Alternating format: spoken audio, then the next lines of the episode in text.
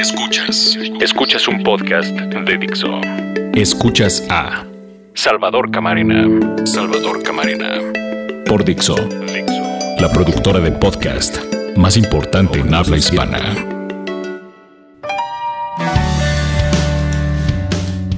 Bienvenidos a Orden de Información, soy Salvador Camarena y como siempre, antes que nada, muchas gracias por la posibilidad de este encuentro a través de la plataforma Dixo.com. Qué bueno que están por aquí. Yo siempre, además, a sus órdenes en arroba salcamarena, por supuesto eso en Twitter. Hoy es martes. Grabo esto en martes, ustedes lo escucharán en jueves. Espero que para el jueves un paquete, un envío, unos papeles, la cosa más ordinaria del mundo, que envié a la ciudad de Guadalajara, desde la Ciudad de México a la ciudad de Guadalajara, el martes de la semana pasada. Es decir, hace siete días los envié Fui a una de estas oficinas de paquetería, de mensajería, contraté por 230 pesos un envío para que llegaran al día siguiente unos papeles, son de cierta importancia, me importaba mucho que rápidamente los tuviera su destinatario.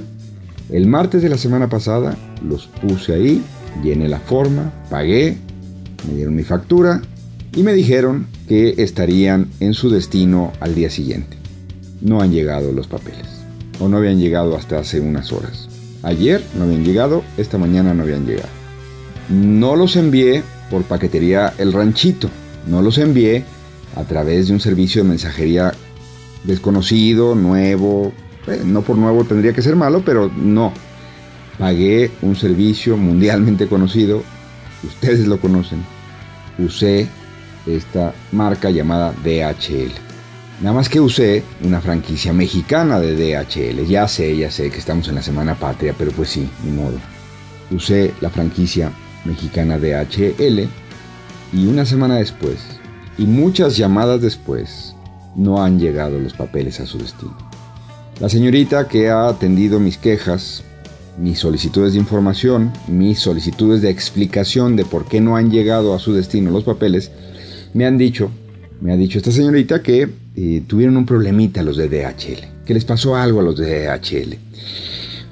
Muchos de ustedes seguramente han viajado al extranjero, algunos quizás habrán vivido en el extranjero, algunos quizá también han usado estos servicios de paquetería y nunca habrán tenido un problema incluso en México. Pero ¿qué creen? Yo lo tuve y lo tengo porque todavía no sé si llegó la mensajería. En Estados Unidos yo estoy convencido uno de estos casos debe ser muy poco usual debe ser la excepción que confirma la regla. Entonces, ¿por qué pasa en México que DHL, una empresa mundial, tenga un tropiezo así?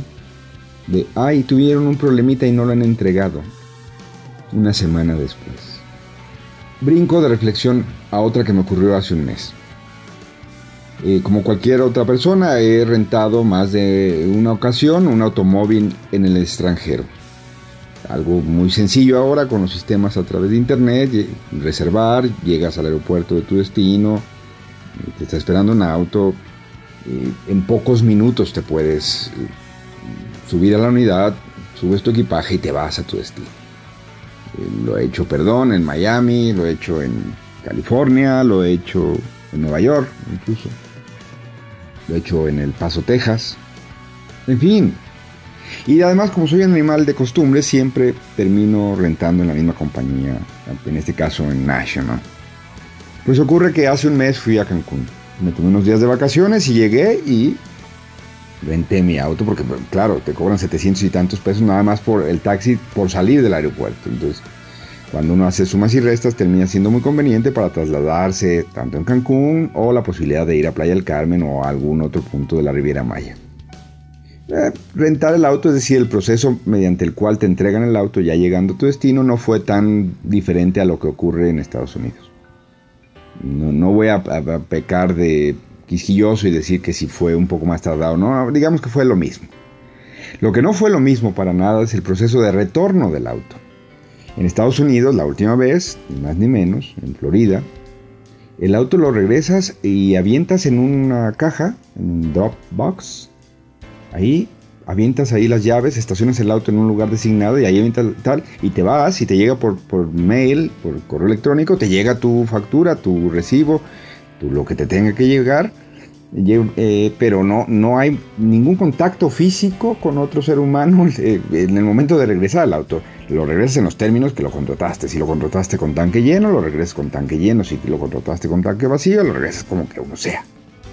Pero literalmente llegas al aeropuerto o al punto de entrega y lo dejas, tomas tu maleta. Esto incluso, insisto, sin tener ya ningún contacto con nadie que te lo reciba, lo, lo revise, no, nada, nada. Tú entregas, ya, si tiene algún desperfecto, si hiciste algo y crees que no te van a cachar, sí te van a cachar. Y te lo van a cobrar. Tienen tus datos de tu tarjeta de crédito y pueden llamarte y pueden encontrarte, incluso en el extranjero. El punto no es ese. El punto es que literalmente en menos de 10 segundos llegas, lo estacionas, tiras las llaves ahí y te vas. En el aeropuerto de Cancún fueron 17 minutos para que me recibieran el auto. Cualquiera que haya hecho una vacación sabe que 17 minutos a la hora de llevar a la familia todo a hacer el check-in eh, del, del, avión para ya tomar el vuelo de regreso no son poca cosa. Es decir, no es un tiempo que uno haya calculado después de tantas cosas que suelen suceder cuando uno ya quiere que la familia llegue al aeropuerto a hacer ya lo que se debe tramitar ahí. 17 minutos en Cancún, acostumbrados además en Cancún como están a tener turismo internacional. 17 minutos la misma compañía National en Cancún, 0 minutos en Florida. No, esta no es una apuesta en contra de México y a favor del extranjero. Pero algo debe decirnos, sin lugar a dudas, estas diferencias entre lo que ocurre con DHL en cualquier otra parte civilizada del mundo y lo que ocurre en México, que una semana después no llegan los papeles, o lo que ocurre con una compañía que renta autos en Estados Unidos y lo que ocurre en un destino incluso donde rentar autos es lo más habitual como Cancún. Y es la misma compañía, son la misma franquicia, pero están manejadas por estándares diferentes. ¿Por qué? No lo sé. No tengo la respuesta. Pero quizá hoy, cuando estaba buscando cómo amarrar este tema para presentárselos, surgió una información que fue providencial para mí eh, al tratar de ponerle un marco de referencia y que no fuera esto solamente una queja de qué malos, qué mal lo hacemos en México, qué torpes somos, sino algo que nos dé pistas de dónde estuvo el origen del problema. Y sucede que hoy, gracias a Wikichava, que estaba por ahí eh, en la red social Twitter, tuiteando cosas, descubrí una nota que originalmente vi en MX, en la revista de Nacho Rodríguez Reina, y luego busqué la referencia original en el sitio de la OCDE. Es un estudio que fue eh, publicado el día de hoy.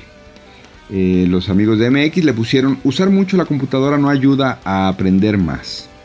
Esto de acuerdo con un estudio de la OCDE. Y claro, dije, claro, qué providencial que justo hoy que quería proponerles este tema haya surgido esta información de la OCDE. Total que hicieron un estudio en 31 países y en el estudio concluye, ojo, entre los países no estaba México, pero bueno, entre los 31 países de la OCDE y concluye que eh, en la educación digital se trata de la calidad en vez de la cantidad. Entonces piensen en esto la próxima vez que escuchen al gobierno de México decir que están repartiendo tabletas para que los niños mexicanos aprovechen las bondades del Internet y todas las nuevas tecnologías. Hay una declaración brutal, súper oportuna, en este estudio, eh, al presentar este estudio denominado Estudiantes, Computadoras y Aprendizaje, haciendo la conexión el, cable de DPA citado o publicado por la revista MX en su sitio de internet tiene a un funcionario de la OCDE, de apellido Charbonnier, que dice simplemente algo fantástico. Algo que me ayuda a comprender por qué la misma compañía, la misma franquicia en Estados Unidos y en México no funcionan igual. La frase es demoledora. Las tecnologías digitales solo hacen más eficiente lo que ya es eficiente dijo Charbonnier, estoy leyendo a DPA, en una rueda de prensa en París. Las tecnologías digitales solo hacen más eficiente lo que ya es eficiente. Así es. Entonces se podrá llamar DHL, podrá ser la misma compañía que tiene este servicio en múltiples países. Pero si aquí no somos eficientes, aunque vengan y traigan las mismas terminales, los mismos procesos, las mismas computadoras, los mismos escáneres, estos electrónicos que ya traen todos los monitos en su cinturón, la tecnología digital solo hará más eficiente lo que ya es eficiente. Repartir tablets no va a ser suficiente.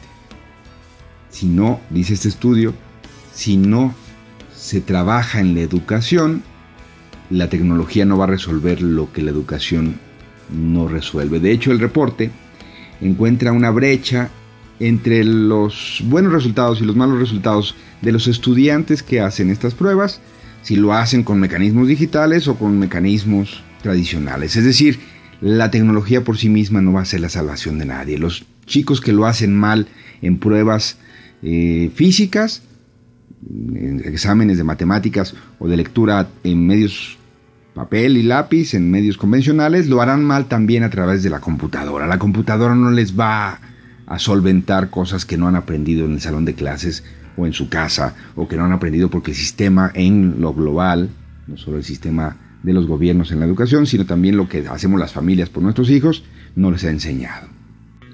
Vuelvo a los temas de paquetería, mensajería. En el 2002 yo era corresponsal del periódico Universal en la ciudad de Nueva York. Hubo por aquellos tiempos, no sé si fue en el 2002, 2003, es probable que haya sido en el 2003 porque fui un pedazo de los dos años allá, eh, estuve en Nueva York en esa, en esa tarea. Eh, hubo un crimen de odio en contra de unos mexicanos, no son, por desgracia, eh, aislados los crímenes de odio. Hubo un ataque a mexicanos, les incendiaron su casa. Algunas otras poblaciones o grupos étnicos tienen problemas y diferencias muy fuertes con los mexicanos, les roban sus sueldos, les los atacan para robarlos. Eh, no, son, no es que los mexicanos sean pobrecitas víctimas, pero en general sí, eh, es decir, eh, son grupos que trabajan, que trabajan mucho y luego otros sabiendo que tienen dinero vienen y se aprovechan, los atacan y les roban lo que ganaron en esos días. Tratando de dar un contexto a esta problemática y no hacer solamente el reporte de la nota aislada, en este caso en la parte de Nueva York, di con el nombre de un investigador que estaba en Alabama, es decir, de Nueva York a Alabama. Es muy fácil, en Estados Unidos tienen muchísimos años sin cobrar las llamadas de larga distancia, entonces ahí otra vez la tecnología apoya que tú levantes el teléfono y llames a Alabama y no te cueste dinero porque es parte de tu paquete telefónico.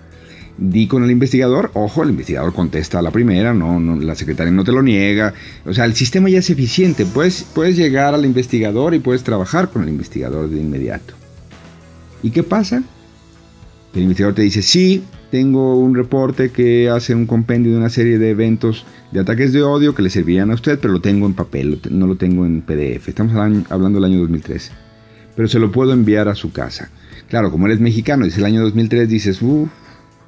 Al final de cuentas le das la dirección y, crees que nunca va a llegar. Al día siguiente, al día siguiente, al bajar por el periódico, por el periódico que llega todos los días, ahí estaba el estudio en un sobre de paquetería. El sistema ya era eficiente. La tecnología solamente lo hizo más eficiente. Soy Salvador Camarena. Siempre estoy a sus órdenes aquí en Dixo.com. En este nuestro podcast de encuentro semanal, orden de información. Y por supuesto todos los días a sus órdenes en arroba salcamarena. Hasta la próxima.